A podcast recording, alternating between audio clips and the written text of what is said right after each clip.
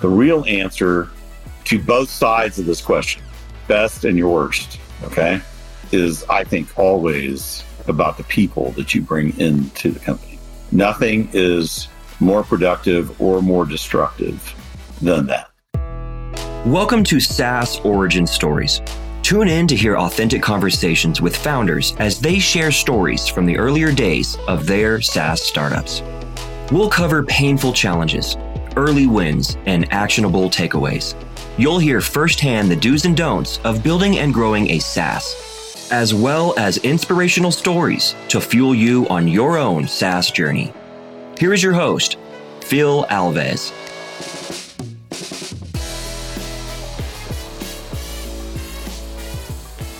Today I have Mark Stouse from Proof Analytics. Welcome to the show, Mark. It's so great to be here. I really appreciate uh, you having me on. Mark, the first question I'd like to ask you is tell us a little bit about your background. My background is a long and winding road, right? That started in journalism and politics and took me into tech and ultimately into some of the most elevated roles in tech, not just marketing roles, but communications roles and ultimately commercial roles, right? And all along that way, and that now I'm obviously in the, I founded a SaaS company called Proof Analytics. But, you know, it's just, you know, maybe the best way of summing it all up is that 25 years ago, I had no idea what I didn't know. How did that background prepare you to start Proof Analytics? Well, you know, I think that one of the things that it did for me was it in the most constructive way, which doesn't mean it was not painful. Okay. It beat the ego out of me, or at least a lot of it. You know, I think that one of the biggest lessons that I've learned as a leader is that it's my job to ask really, really good questions and to not be the smartest person in the room. In fact, to the extent, and this was true even when I was at Honeywell or BMC or HP or you know whatever, right? To the extent that I was the smartest person in the room on on a given topic, I had failed as a leader.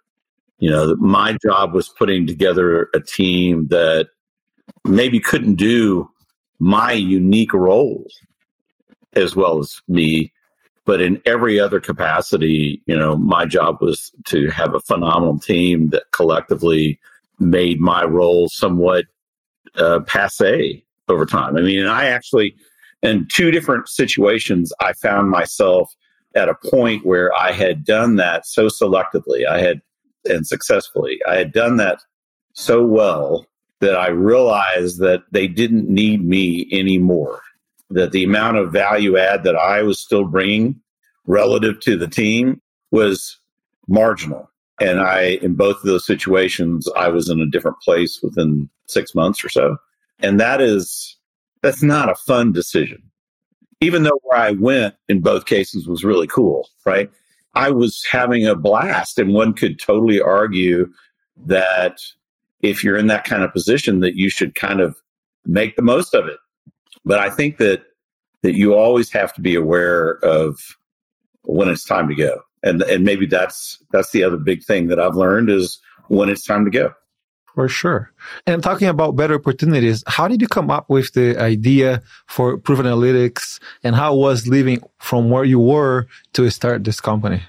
I started as a marketing leader, right? I started saying to myself about 15, 20 years ago, you know, I am sick and tired of not being able to answer what's my value to the business, right? What am I, what, what business areas of business performance is marketing multiplying and making even more successful? And so I just, I, I just had it, right? I was tired of all the negative meetings. I was tired of all the budget cuts. I was tired of all that stuff. And so I was kind of at this existential point where I was either going to solve the problem or I was going to stop being a marketing leader. It was one of those two things. And I decided not to curse the darkness anymore.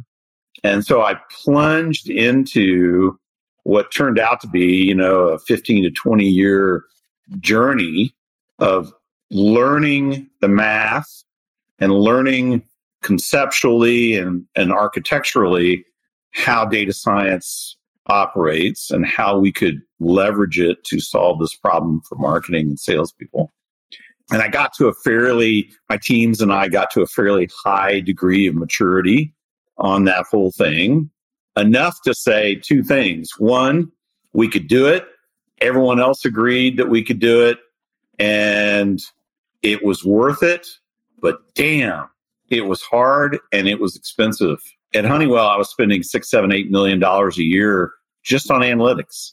Let's dive deeper on the funding part. How did you fund that? Initially, it was me and just a few other people. And then we just kept, so we, we made a fundamental decision early on that we did not want venture money in the company, that it wasn't, we believed it was inherently distortive in terms of what was most important to be able to do in, say, from that point forward, five years, right? And so we went with family offices that were software specialists. We had like five or six early on, and we raised money from them based on performance gates. So we did it in tranches, and that helped mitigate their risk. It also allowed us, as we accomplished goals in the company, right? Revenue or product wise or whatever, the value of the company went up. And so stock became more expensive over time. And so, you know, each tranche would buy a little less stock. All right. So it reduced their risk. It also reduced our dilution big time. And it gave us very stable funding partners who were not looking for an instant hockey stick and all that kind of stuff. They were looking for something that was more sustainable and that would ultimately, you know, get there. But they were, I mean, so it's not about a lack of accountability, I assure you, but it, they just had a different timetable and a different set of standards around what they wanted out of it. So that's how we funded it. That's how we did it. That's a very uncommon strategy. I'm familiar with family offices and private equity funding like later stage company. And like you say, most times the, this kind of entities, they're looking for companies that are making money. They're looking for growth, but not as much growth. And they're not the kind of partner that want you to make it or die. They are looking for a stable company. But I haven't never heard before of someone that fund a early stage startup with family offices. So how, how long did it take you to build the first version of your product? so in our particular case, a normal MVP approach just doesn't work because if, if you're building an analytics platform from the point of view of math and all the classic use cases, right? It's either complete or it's incomplete. And if it's incomplete, no one wants to talk to you. So we were very fortunate.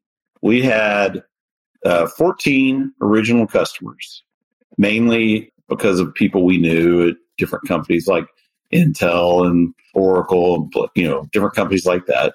And they didn't pay us a lot. In fact, they paid us really low amounts of money, but they gave us amazing product feedback. And so we effectively were not in the market with our product for the first three years. We had paying customers, but but we were not selling it actively, right, at all. You're improving your product, working with those big customers. And that's another misconception. When you just look at the startup hype, we think that every product can be built in three months. that's not the reality. And even like there are successful products that I look at, simple product like Hey, it's an email service. They built for more than a year and then they, they took it to market. So there's more than one way of doing things. So Mark, what's kind of like the first oh shit moment that come to mind from the early days of your SaaS? I would say that it, it, this was in the very first year. So this is one of those development things, right? We were trying to build a version, a first version of the product that was very compatible with where most teams, most marketing teams were in terms of their maturity about analytics, right? And so the very first version was correlation only, no regression. We still use correlation, covariate analysis in the tool, but it's only part of the discovery process that actually leads you into a regression model. So what, what would happen was, is we showed it to a couple marketing teams who just were entranced, but they, they wanted to be sure that it was technically what they needed. And so they involved their data science teams. And this is a whole nother story, right? But data science teams are cults of precision. And businesses, business leaders, if they're a cult of anything, they're a cult of pragmatism. And so these two things clash. And so what happened was the data scientists looked at it and said, this is incomplete. There's no multivariable regression, you know, in it and all this kind of stuff and scared the living crap out of the marketing teams. And so that didn't come to pass, right? And so we had a major oh shit moment, right? And had to come to grips with the fact that we had to complete the product fully instead of having an MVP. And and that we had to find other ways to make it not simple, but far more approachable to non data scientists. And that, and this is where we bifurcated the product right? And we we have kind of two ways into the product. One is for analysts, and the other is for everybody else, for the business guys and the marketing guys, right? And so what we figured out was it is an utter fantasy. It's just a fantasy that in the next five to six, seven years, that the back end of that, meaning the actual mathematical modeling part of it, will ever be democratized. It's just most business people, most business teams of whatever type, don't have the skills to do that, to handle that. What you can democratize is the conclusions, how to understand those, and how to help them make progressively better and better and better decisions using the analytic results, right? You can totally democratize that. And so we pivoted because we had a lot of data scientists on our own team, right? And they were kind of bringing that same cult of precision mentality and all that kind of stuff. And so we pivoted and we brought in some UX designers and said, look, this is what normal data science output looks like. It's never going to be what business people need. It's going to be Greek to them. We have to create a UX that is fundamentally different and but yet still grounded in data science and reality, right? And uh, so we were playing around with different ideas, and then this is the serendipity piece is the part you don't control, right? So we had a retail customer who was the data was all API'd into proof, which five years ago was not an everyday occurrence in the marketplace. And because they were retail, the frequency of measurement in all these data sets was hourly. And so the way proof is set up is that every time new data is presented to a model, it automatically recalculates the model. So if your time frame in your business that's really critical is hourly, then it's going to recalculate it every hour, right? So this was actually really a breakthrough because it was recalculating the models so frequently that all of a sudden we saw something in the readouts that we had never seen before. And that is that effectively the tool was operating just like the GPS on your phone. So it was forecasting and then immediately updating the forecast, right? And so you were able to pick up the standard deviations, the, the deltas between forecast and reality, right? You were able to pick them up really fast as opposed to the norm at that time and still is the norm today, right? Is that it's every six to 12 months is when they recalculate the model. So we were able to create a business screen that was a, the representation of everything was a stylized version of a GPS, which actually was almost a perfect overlay for the normal outputs that you would get anyway. But it was it wasn't a graph. It wasn't the thing that makes everyone freeze up. It was something very approachable. And then just like on your GPS on your phone, when all of a sudden it says, Hey man, this is uh, this route is no longer you know working. There's a there's a wreck or there's the traffic is built up or whatever, and we need to reroute you. Proof does that too, right? So a lot of things have now changed in the marketplace for whatever reason. This, this, and this, and no longer working. You need to war game, and you do it right there on the screen with sliders on your investments. War game or response. What are you going to do to get back on track? And when you see it all line back up again, right, then you lock that in, right, and it precipitates out into like your ad buys or whatever and then it keeps on going. And so, like a CMO at some point said to us, you know what I, I love about proof is that I'm never wrong anymore. I kind of had to sit there and go, what do you mean by that? And then it dawned on me, okay, that it, again, if we stick with the GPS analogy, right, you may have to get rerouted on your journey, but you are going to get to your destination. That's what he meant.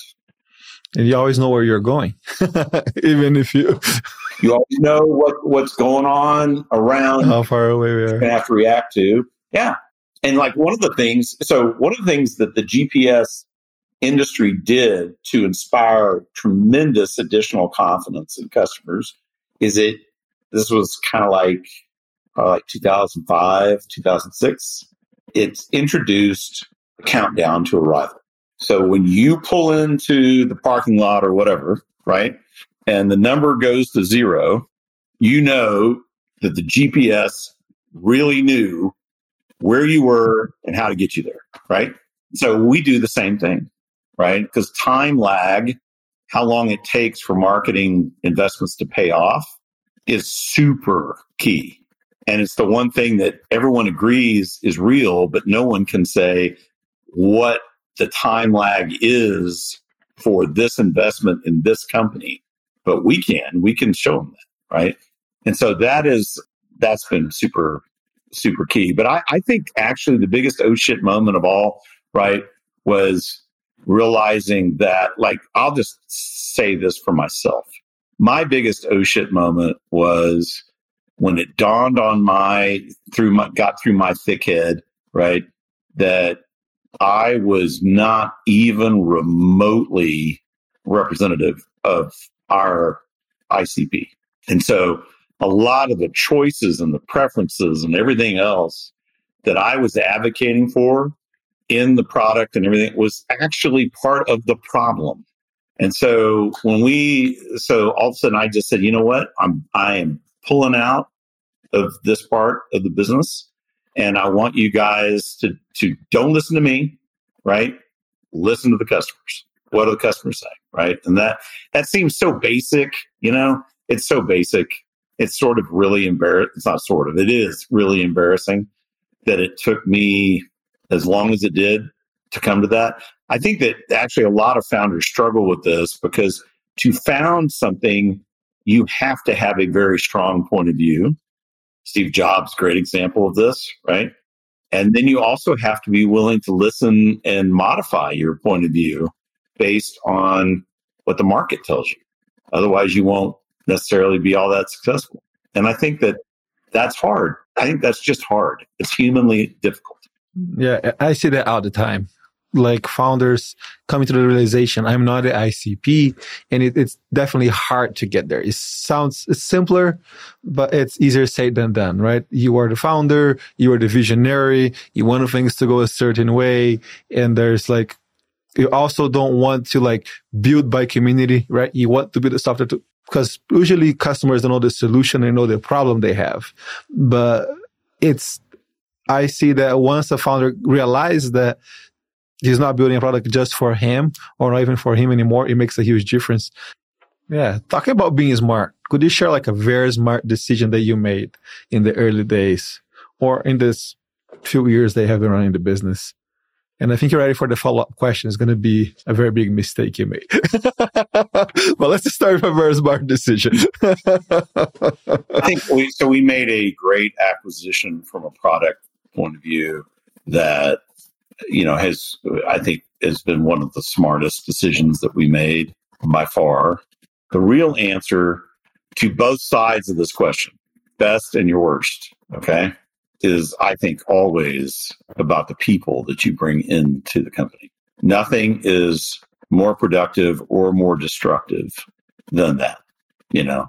And I and I have I have made I have done them both and have the scars well on the negative side anyway have the have the scars for it right and i think that that is you know because none of us are psychic and if someone really wants to con you about who they really are it's very very difficult to defend against that and so because it's not about ability it's about their integrity who they really are and what their real intentions are and that is that's and I think one of the hardest things about there's been two situations where that's gone that way at proof. And you just as the as the founder, as the CEO, as the person who in both cases brought them on, right? Even though, you know, there was team interviews and all that kind of stuff, right? I mean, I made the ultimate call to do it. It just makes you feel terrible. And in one particular case, the consequences were particularly severe, at least in one one aspect of the business. And so it was just, you just sit there sometimes with your head in your hands and you're like, how in the hell did I make that mistake? Right. And so, and then you, you know, you are always, this is the thing that I was talking about earlier. You then have a choice. You can either learn from it and become a better person and do it better to whatever degree, better the next time, or you can just beat yourself up and descend into some depressive state about it, right? Yeah, I, know exactly where you're coming from. Sorry of because as, as a founder and someone that have hired hundreds of, hundreds of people, I have been there myself and, and you feel horrible. You feel like, how could I? You feel betrayed and you feel like you fail your people because there's a huge impact in everyone else. And it's like going from that depressive state that you're going to get no matter what. Yeah. But getting up from there to the next stage is what's very hard. And I think that's what you were getting into before I cut you off. Yeah, no, I, I you're absolutely right. You know, and I think, you know, I'm certainly not even remotely the first person that's talked about this, but mental health with founders, but also startup teams in general is so important and such a challenge. Like uh, just speaking for as a founder, right? Uh, so I'm in two groups. One doesn't meet anymore. It just never came back after COVID, but one now does again. It's all about mental health for founders, and it's a it's a very confidential organization, obviously. But without getting into any specifics, I think one of the things that I've seen, and and I've been guilty of it myself, right? It, it's amazing how you can be sucked into all that stuff is I've seen really well known founders, much more known than, than me. And they'll come into, you know, a lot of time when we were meeting together physically, we usually did it in New York. These guys would come walking in and it was all swagger and high fives and I'm killing it and all that kind of stuff. And then 30 minutes later, they were essentially in a fetal position, you know, on a beanbag chair or something because the reality that they were living was totally the opposite. But they felt like that they couldn't be real about where they really were because there would be so many consequences, right?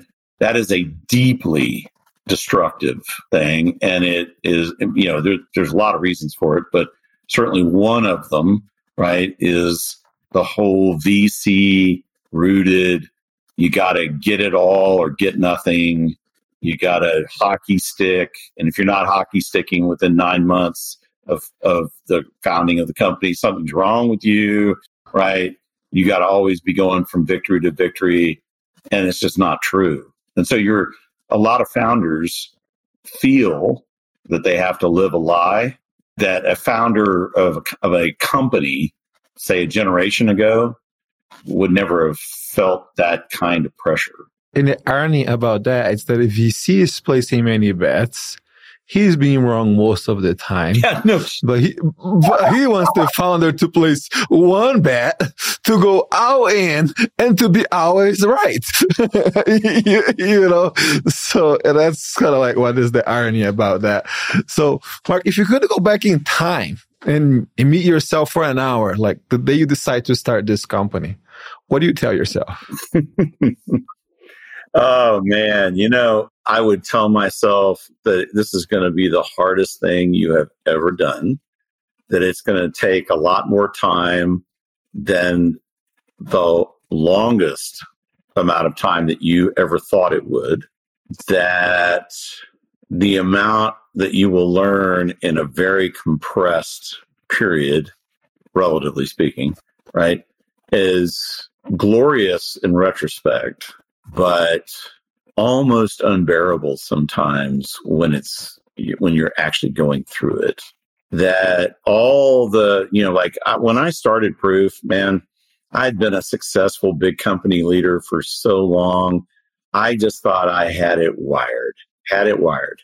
And uh and if you want to be disabused all that kind of stuff start a start a company right? It will you know i mean like like one of the things in a big company, particularly as a, as a very senior leader, you lose sight of how much support you really have. And I don't mean just like your EA. I mean like I, one of my mar- marketing organizations had like 1,200 people in it. These were 1,200 people that were to some degree or another all working together to prove me right in a sense. Okay. And uh, I mean, how can you go wrong with that as long as you have a decent strategy, right? I mean, that's an enormous amount of support and help, and the and, and which you do not have in a startup. I mean, unless you unless you've got somebody that's willing to just say, "Hey, I'm going to stroke a check. I really believe in you. Here's a hundred million dollars. Go do your thing," right? Or even half that amount, right? That's obviously different but that's not most companies, most realities. And so you rapidly get, you have to get really, really real. You know, you have to, I mean, like, like, you know, I mean, seriously, if like, I'm trying to think of real life examples. I'm thinking of one of someone in a similar position to you. I know this guy and, and he was uh, a merger and acquisition for a big public company. And he was the guy that made the final decision, buy, no buy. He used to joke he was paid seven figures to say no. So he left to start his own business. One day he showed up to his office and there is no power. And then he's like, who didn't pay the bill? Who's responsible to pay the bill? And then he realized that now he's running a startup company and he is responsible for paying the bills. he doesn't have this huge team of analysts and everyone around him anymore. It's like, it's really a lot smaller. It's, it's very different. And I have heard the same, like, thing that you say about other leaders that left big companies to start a startup company, you kind of lose sight of how much support you have in a big company. Yeah, like I mean, it, you think about like Honeywell, okay? I mean, I didn't, I wasn't chasing invoices, right? I mean, you know, there was somebody else that was their job, right? And if and if the customer wasn't paying at the right frequency or whatever, that wasn't my deal, right? It didn't create what I really mean by that is it didn't create a consequence that I had to grapple with or even that my team had grappled with. Today, it does. It does. So you just you have to, uh, particularly, you know, I mean the the way it works in a in a SaaS startup is that you have a bunch of small customers and a few really big customers. And if one of those customers, one of those big customers, doesn't pay you on time, because it's a large number, it's inherently distortive on your cash flow, right? Did that happen at Honeywell? Not well, not to my knowledge. Did that happen at HP or BMC? No, not to my knowledge. Mm-hmm. That's the kind of thing where it's real life. I mean, you are really getting exceptionally, you're living life in a startup, you're living life very close to the bone. It's like, I think we were talking offline. It's like you say, you're always one bad decision away from, from some things going super bad because that's kind of like what it is in a startup. You know, Yeah. like everyone counts. Like you can do, if you do one bad hire, like we discussed early, now you're going to affect the whole company. You do one bad hire in like, the organization, it's not the same. Y- You know, And you know what we were also talking about is the the old saying that you know a startup is either in trouble or it's dead, right? that's the reality, and that's the reality that doesn't get a lot of press, but that's the reality. And um, and so I, I just I think that it's what I would ultimately tell myself ten years ago, obviously way before I even had the idea of starting Proof. But if if I kind of went back in time, I would have to say win, lose, or draw, it's going to be the best thing that you ever did for you personally, like the person that you will become. But it's probably going to be one of the least enjoyable experiences. It's sort of like combat. So, combat is famously hours and hours and hours of boredom mixed with a few minutes of stark terror. It's sort of like that except it's it's a really tough grind mixed with a few moments here and there of elation just absolute elation. But otherwise it's a marathon. It's a grind. It's a you know and you're either you're either kind of wired that way. So th- so kind of like uh, uh, i was in an interesting conversation about should everyone go to college? I happen to believe that not everyone is supposed to go to college right? And that there's a lot of technical training and all that kind of stuff that's actually like my plumber is a friend of mine. The guy makes ungodly amounts of money. and so I, I think that not everyone is supposed to be an entrepreneur. and there's easier ways to make a lot of money. I would add that. Yeah. Yeah. yeah, e- yeah, absolutely easier, not necessarily less risky. but, but yes, easier. I totally So we're getting to the end here. I have, I have one final question to you. What book do you recommend for every SaaS founder? Hmm. Well, I think I would have to go with the one I'm reading right now. So it's called The Misbehavior of Markets, and it's all about financial turbulence and dealing with that. And it's not exactly riveting reading, but one of the things that happened, you know, as I as I read through this, is so relevant today. So relevant today. The volatility because it's not when it says markets i mean you, you obviously would immediately go to the stock market as the reference but it really means it's a much broader statement the misbehavior of the marketplace as well right? And how things can go really sideways really fast but non-uniformly right so like high interest rates going to be a headwind for probably most companies going to be a tailwind for some companies. And it, you, you know, one of the things that they talk about here is that at least in, you know, kind of like modern recorded history, when there's been major escalations in the interest rates, it's happened very precipitously. Like nobody saw it coming. And then all of a sudden it happened, right? And how that can really, depending on your business and all that kind of stuff, right? It can really push you into a very difficult place. And so, even though it is very specific about financial turbulence, I think that if you read it as a in a broader context around turbulence in general, you'll learn a lot. That's a great recommendation. I'm definitely order mine today because it applies to the market where we are right now. And I think a lot of founders, they weren't around the last time we had things like this. Right. So how can, how can we prepare? Like 2008, I wasn't here running my business. that was the last time, uh, you know. So it, it's it's good to go and to learn, to understand, and to see how we can be very prepared for what's ahead. Mark, thank you very much for your time today. And if people want to follow you and keep listening to you, what's the best way to do it? So the best way to do it is uh, I am very active, maybe too active on on uh, on LinkedIn. So you can, I, I'm happy to connect with with anybody, and if you want to send me a PM through LinkedIn, I'm happy to answer it. Sounds great. I'll definitely follow you on LinkedIn too. Thank you again for coming to the show, Mark. Hey, thanks so much. I really enjoyed it. SaaS Origin Stories is brought to you by DevSquad. To find out more about how we help entrepreneurs launch new products and help larger businesses plug in a ready to go development team, visit devsquad.com. Add us to your rotation by searching for SaaS Origin Stories in Apple Podcasts, Google Podcasts, Spotify, or anywhere else podcasts are found. Make sure to click follow so you don't miss any future episodes. Thanks for listening, and remember, every SaaS hero has an origin story.